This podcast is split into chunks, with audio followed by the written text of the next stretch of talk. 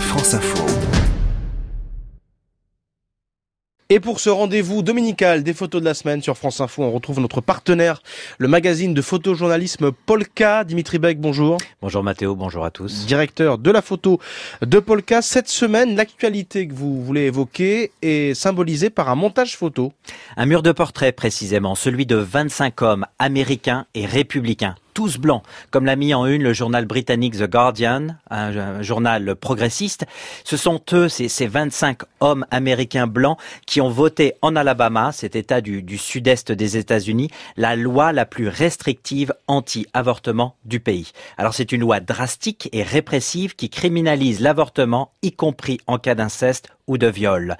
Et d'ailleurs, ces docteurs qui pratiquerait l'avortement, eh bien, pourrait être condamné à 99 ans de prison. Donc, cette loi qui s'applique à l'État de l'Alabama doit être débattue devant la Cour suprême américaine. Donc, avec pour conséquence que l'obtention euh, d'une jurisprudence qui annulerait l'arrêt Roe versus Wade, cette décision qui avait légalisé en 1973 l'avortement au niveau national, donc aux États-Unis.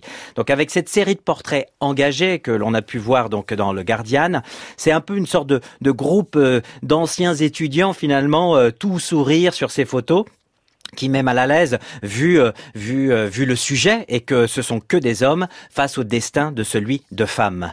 Donc dans la presse française, on a pu voir euh, une enquête dans Libération qui revient sur le lobbying d'églises évangéliques conservatrices avec cette montée en puissance aux États-Unis mais aussi à travers le monde qui mêle politique et religieux et d'ailleurs, faut pas oublier que la porte-parole de Trump avait déclaré au moment de l'élection de de Trump que Dieu voulait que Trump soit président. Ces attaques sur le droit à l'avortement euh, d'ailleurs, ne sont pas qu'américaines, elles tendent à, à s'internationaliser.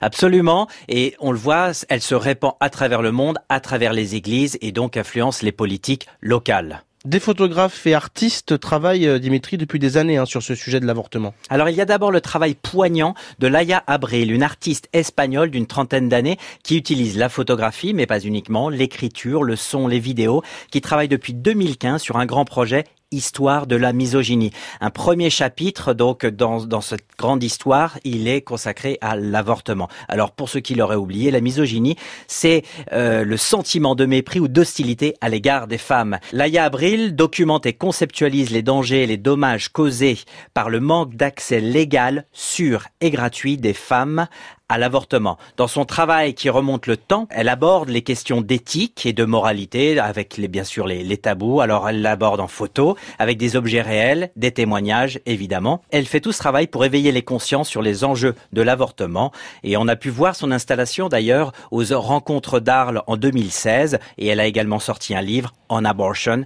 sur l'avortement. Donc c'est tout ça, ce travail est bouleversant. Et une autre photographe euh, venue de l'Est qu'on peut citer? C'est la polonaise Kasia Strek qui partage sa vie entre son pays natal et la France. Alors elle, elle est plutôt dans le domaine du reportage. Tout a commencé dans son pays, très catholique et pratiquant, où le droit à l'avortement est l'un des plus restrictifs en Europe, avec Malte et avant cela d'ailleurs l'Irlande, mais il y a eu des changements en 2018.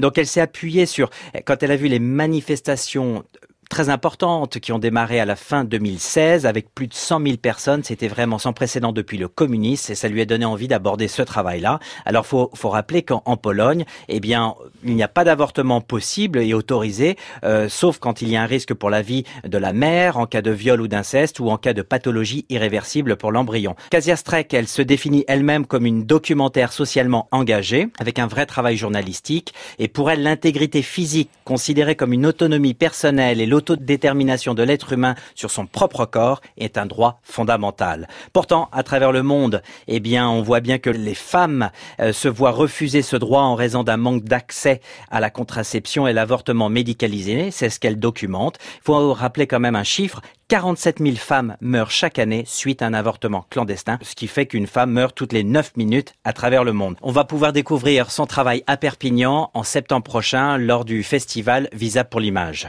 Merci beaucoup Dimitri Beck, directeur de la photo de Polka. Le numéro 46 arrive bientôt, c'est prévu pour le 13 juin. Merci, le numéro 45 est toujours en kiosque. Merci.